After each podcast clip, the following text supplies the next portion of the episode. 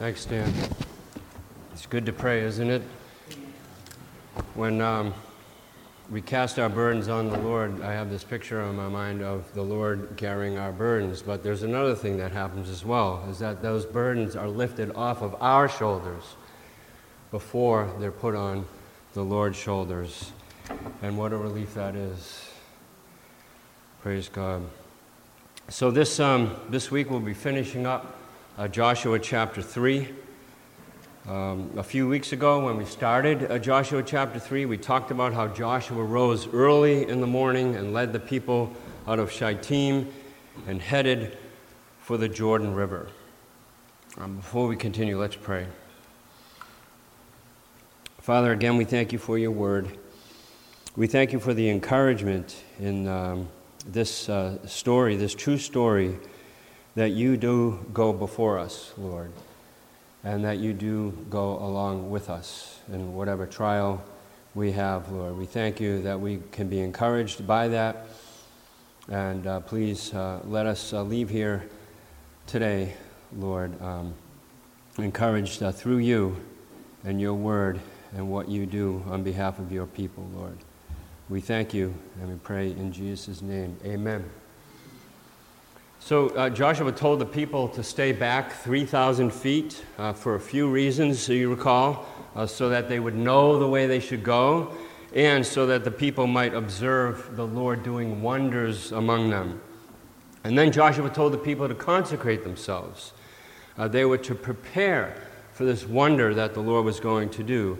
And they, and they weren't going to prepare in the sense that, to, you know, they made sure they got a good spot on the hill you know, to watch this, and, and, that the kids had enough snacks and there was enough bug spray and, and sunscreen to go around. It's not that kind of preparation. It's, uh, they were preparing the hearts. Uh, they, were, they were to prepare their hearts and souls because, as Joshua said, for tomorrow the Lord will do wonders among you. And the wonder is not that God will be doing this great deed to impress the people or, or to show off his abilities or, or to flex his muscles so to speak. It's about God revealing himself to his people. It's about God displaying not just his power and might, but also displaying his character. And sometimes I wonder if we really get the meaning behind the miracle or, or some of the miracles that God uh, does. And we'll talk a little bit more about that in this chapter. Because we need to remember that God said, I will be with you. I will not leave you or forsake you. And do not be frightened and do not be dismayed, for the Lord is with you wherever you go. And God said those things, and now He's going to prove it again. Uh, just as He had many times before, God will do it again. That's His character, that's who God is. I mean, in, in a similar way, it, it's not enough to just tell our spouse or our children or our siblings, our friends, our neighbors that we love them, that we care for them. Those words would be meaningless if we didn't back them up with action. You know, action consistent with those words. And unlike you and me, God promises to act and never fails. He never fails to keep those promises. And God makes covenants and never fails to honor those covenants. So God asked the people to prepare their hearts so that God might display or reveal his character to them through the wonders he was about to do. And then uh, recall the priests acted in faith as they set out with the Ark of the Covenant, uh, which symbolizes God's presence. And they were told, When you come to the brink of the waters of the Jordan, you shall stand still in the Jordan. And that's where we left off a few weeks ago with the beginning of chapter 3. Stepping out in faith and waiting to see what wonders the Lord will do. So let, us read the rest of the chapter, starting in verse 9. Joshua 3, verse 9. And Joshua said to the people of Israel, Come here and listen to the words of the Lord your God. And Joshua said, here is how you shall know. Here is how you shall know that the living God is among you, and that he will without fail drive up from before you the Canaanites, the Hittites, the Hivites, the Perizzites, the Girgashites, the Amorites, and the Jebusites. Behold, the ark of the covenant of the Lord of all the earth is passing over before you into the Jordan. Now, therefore, take twelve men from the tribes of Israel, from each tribe a man. And when the soles of the feet of the priests bearing the ark of the Lord, the Lord of all the earth, shall rest in the waters of the Jordan, the waters of the Jordan shall be cut off from flowing, and the waters coming down from above shall stand in one heap. So when the people set out from their tents to pass over the Jordan with the priests bearing the ark of the covenant before the people, and as soon as those bearing the ark had come as far as the Jordan, and the feet of the priests bearing the ark were dipped into the brink of the water, now the Jordan overflows all its banks throughout the time of harvest. The waters coming down from above stood and rose up in a heap very far away at Adam, the city that is beside Zarethan. And those flowing down toward the Sea of Arabah, the salt sea, were completely cut off. And the people passed over opposite Jericho. Now the priests bearing the ark of the covenant of the Lord stood firmly on dry ground in the midst of the Jordan. And all Israel was passing over on dry ground until all the nation finished passing over the Jordan. Praise God for His word. So, here I'd like to point out something before we get into the passage. It's the little matter of fact uh, parenthetical note in verse 15. And, and it's literally in parentheses in, in many versions of the Bible. It says, Now the Jordan overflows all its banks throughout the time of harvest. So, now why does the author insert this information right there in the middle of a dramatic description of the crossing of the Jordan event? Well, the author is trying to uh, point out the exceptional nature of this miracle. Normally, the Jordan River isn't very intimidating. Its, its average depth would have been about um, 3 to 10 feet, and its width, you know, 30 to 100 feet. You know, not a very impressive river. However, the time of the harvest that the writer mentions is in the spring, between March and April. And in the early spring, the river would have been dramatically swollen due to spring rains and the snowmelt from the mountains. So, thus, you know, the river overflows all its banks while at the same time becomes a raging river with a floodplain up to a mile wide. So the author wants us to know that the waters stopped by God were no less incredible you know, than the Red Sea crossing. Uh, in fact, later on, the author will describe, as we read, the, the river water stopping as rising up in a heap. And that's the same word heap, and it's the same description as used when the waters of the Red Sea were parted. Um, uh, Suzanne uh, shared this uh, picture of the Jordan River uh, when it's in flood stage. So, you know, picture that up to a mile wide, and uh, you get an idea of what the river looks like. So, with that in mind, uh, let's go to verse 9. And Joshua said to the people of Israel, Come here and listen to the words of the Lord your God. So, as, as the verse says, Joshua is going to speak, but he would be speaking God's words, and, and the people were to listen. Joshua, speaking on behalf of God, is, um, this, this is part of his exaltation and, and his appointment as the new leader of the Israelites. Now, Joshua knows and he declares that these are not my words. But these are God's words, and, and the people are to listen. As Joshua has now become the voice of God uh, in place of uh, Moses. So, as I mentioned before in the past, listening or hearing in the Bible is usually accompanied with obeying.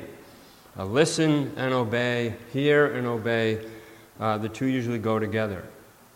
But here, uh, God, through uh, Joshua, is commanding the people to listen and in verse 10, he tells them why. Verse 10, he says, Here is how you shall know. Well, know what? That the living God is among you, and that he will, without fail, drive out from before you all those people. So Joshua begins his speech by telling the people exactly what they should learn and take away from what God is about to do. And rather than assuming that they'll come to correct conclusions, Joshua cuts to the chase and provides them with the conclusions that God wants them to arrive at. Uh, and, and as I mentioned, there's two of them. And the wonders that God was about to perform, the people would be able to know two things with certainty. The living God is among them, and he will, without fail, drive out from before the Israelites all the people groups currently living in the promised land. So, those, those are the truths that God wanted them to learn uh, from what was he was about to do. And I was thinking about how, wouldn't it be great if God always uh, told us exactly what he wants us to learn from the experiences that we go through in life? But he doesn't, he doesn't always do that. Sometimes we learn after the fact. But in this case, God made it completely clear.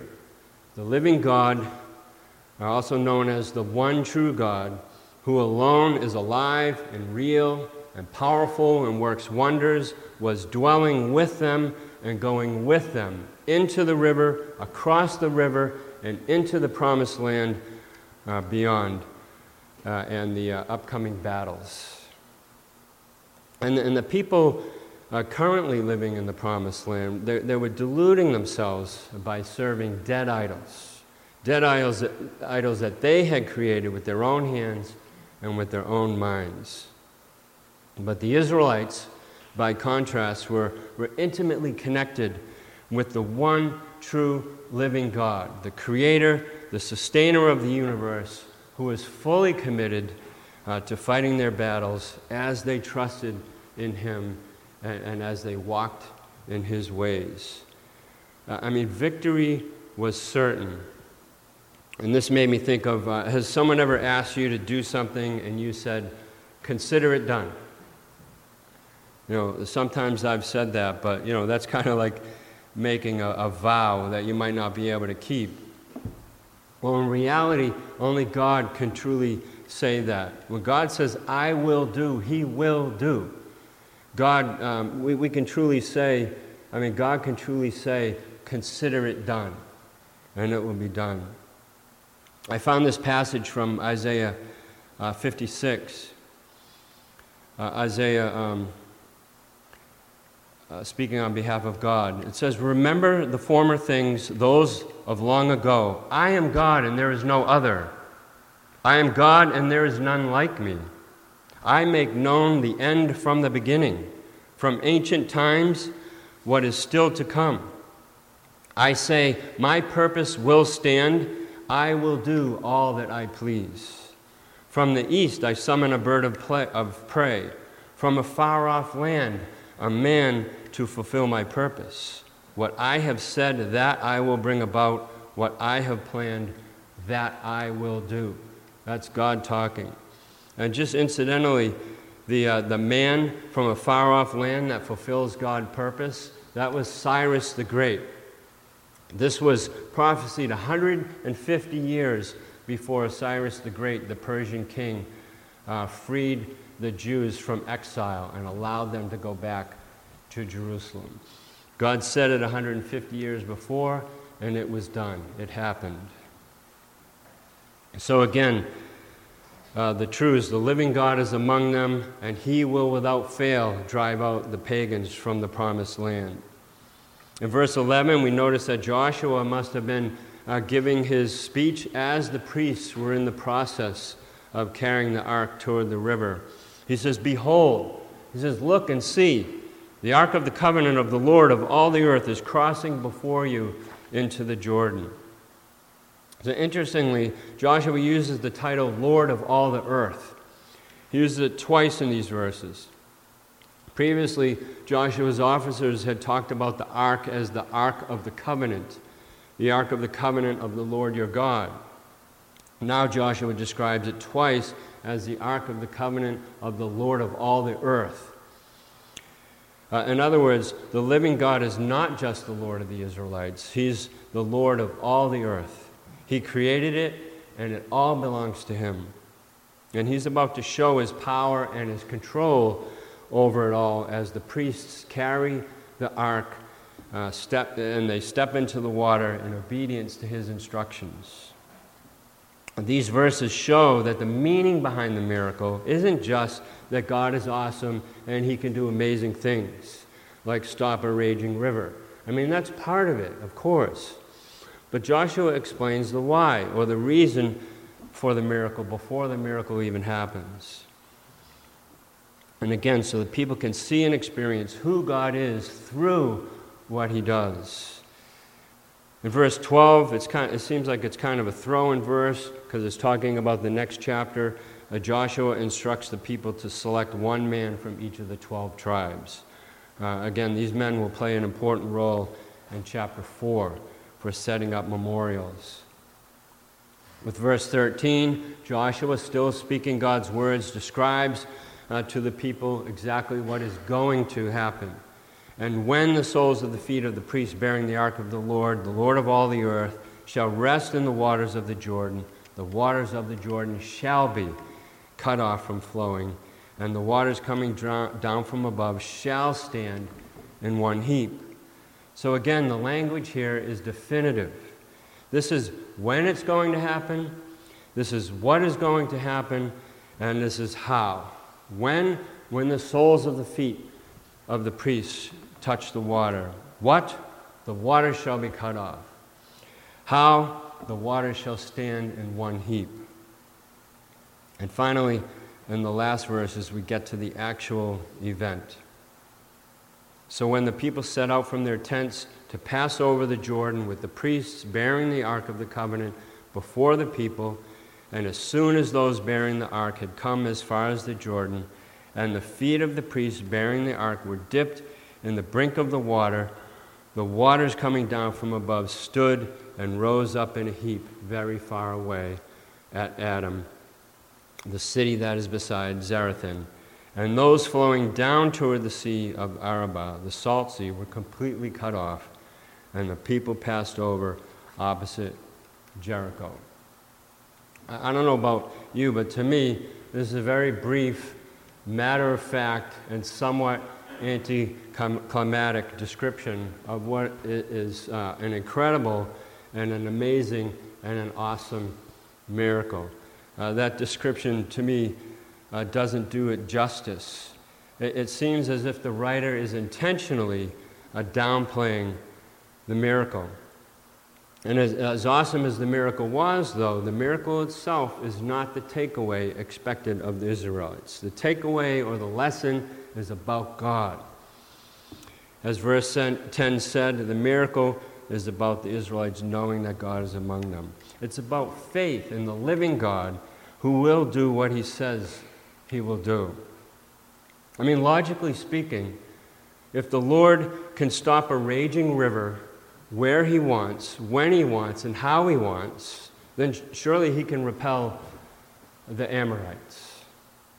If God can not only stop a river, but make it so that a couple million people, their stuff, and their cattle can cross on dry ground, not, you know, not a muddy riverbed, but dry ground, then surely he can put down the Perizzites. In other words, if the Lord of all the earth can get you into the land, then surely the Lord of all the earth can give you the land. Amen? Amen. The Apostle Paul uses similar logic in, in Romans 8:32. He says, He who did not spare his own son, but gave him up for us all, how will he not also, along with him, graciously give us all things? Paul's using the same kind of logic there. Uh, commentator uh, Dale Davis wrote uh, regarding uh, Romans 8:32. He said, "If God did not hold back, but gave up His own Son for us, if He went that far, can we not then rest assured that He will grant all other provisions required for our salvation? In other words, our salvation is complete." Jesus paid it all. There's nothing that we can contribute. We simply believe. We put our trust in Christ alone as our Savior. Amen. So now we can look back and we can see that if Israel had used that same logic after Exodus, after the Exodus, then, then they would have realized that the God who delivered them out of Egypt would take care of them in the wilderness. And, and the believer, the believer can look to the rescue at the, at the Red Sea and the crossing of the Jordan and, and the taking of the promised land, and especially the death and resurrection of Jesus Christ as examples of the power of God to not only bend and break the rules of physics or the laws of physics, but also to handle the many crises and anxieties that so often weigh us down. Isn't that true? The last verse, verse 17. Now the priests bearing the ark of the covenant of the Lord stood firmly on dry ground in the midst of the Jordan, and all Israel was passing over on dry ground. There's a reason he mentions it twice until all the nation finished passing over the Jordan, because the dry ground is part of the miracle. And once again, the Ark of the Covenant is mentioned. The Ark representing the very presence of God, uh, along with the priests holding the Ark, they stand in the middle of the, the dry riverbed until all the people pass on to the other side. And this, to me, is a wonderful picture of, of God's character. I mean, God wasn't literally there in person. Uh, that was yet to happen in the form of Jesus, right? Emmanuel, God with us. But the ark was right there in the middle of it all. And when you think about it, God put everything on the line here His power, His character, His reputation, the ark representing God is in the middle of the river, and the people are obeying and crossing the river, passing the ark, passing over to the other side. Millions of them with all their stuff, and they're doing exactly what God told them to do through Joshua. But imagine if God's power was limited, or, or he wasn't as powerful as he claimed to be.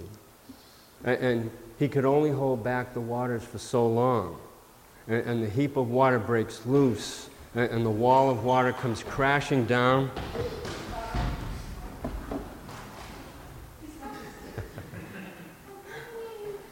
and the wall of water comes crashing down and sweeps away not only thousands of people, but also the ark, the symbol of God's presence the ark that's supposed to represent the Almighty living God, the Lord of heaven and earth, etc., etc.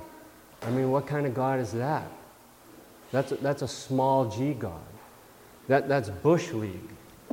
It, it, it's a God who can't do what he claims to do. It's a God you can't trust. But that's not what happened. The river is stopped 18 miles upstream, by the way. That's where the town of Adam is. And the remaining water drains away as far as the eye can see. The riverbed becomes dry. The people and the ark cross over. And then the water returns precisely when God allows it to return after the millions of people and all their stuff and cattle safely cross to the other side and then after the priests with carrying the ark are safely across. And by the way, don't think that the Canaanites, the Hittites, the Hivites, the Perizzites, the Girgashites, and the Amorites and the Jebusites weren't watching. Oh, they were watching. They were aware of all that was going on. They had their spies, and they saw the millions of Israelites on the opposite side, and they thought there was no way there's no way these people are getting across. And we'll get to them as we move further along in the book. But God is indeed Lord over all the earth, as we read in verses 11 and 13. God is indeed, as Jeremiah says, sovereign Lord. You have made the heavens and the earth by your great power and outstretched arm. Nothing is too hard for you. Amen? Amen. And we are made acutely aware that God is perfectly adequate, that He is the living God who works and intervenes and comes and saves and rescues and counsels and loves and cares for his people in all their weaknesses, in all their perplexities, and all their maddening hard headedness. Guilty. Guilty, guilty, guilty. I was thinking that God could have chosen to have the people cross the river during dry season. I mean, it would have been less dramatic, but it would have gotten the job done. Uh, God could have told Joshua to summon the, the, Israeli Army Corps of Engineers and, and told them to figure it out, uh, or the Seabees. All right, maybe not the Seabees. Um, I love the slogan for the Seabees. It says, The difficult we will do immediately, the impossible might take a little more time. But the great thing about our God is the impossible doesn't take any longer for Him. There's no difference for God between the difficult and the impossible. But no, God chose to have His people cross the river precisely at the time when the feat looked and was impossible. And this seems to be typical of God, who, who delights in showing His might and His power and His strength in the face of our weaknesses, our helplessness. In that way, we can't help but see that it's God at work and that, and that we don't contribute anything to our deliverance. I'm wrapping up. At the same Jordan River, when, when God told Gideon to seize the Midianite stronghold, twice God said to Gideon, You have too many men. And Gideon must have been thinking, Too many men, this is war. How can you have too many men? But God had Gideon take just 300 men with him. He pared it down from like 30,000. God had Gideon take just 300 men with him. Why? Because as God said, Israel would boast against me and say, My own strength has saved me. Well, Gideon trusted God, and God delivered the Midianites into his hands. You know, perhaps God sometimes brings, brings us into impossible circumstances, uh, situations that seem bleak and hopeless, only to impress upon us that if we trust Him, we will endure. If we trust Him, we will make it through. We will not be overwhelmed, and we will not be washed away and it will be solely because of His grace and of His power. It's His way of teaching us that through our own ability and helplessness, we might realize that, as Psalm 121 2 reminds us, help comes from the Lord who made heaven and earth. Amen? Amen. Praise God.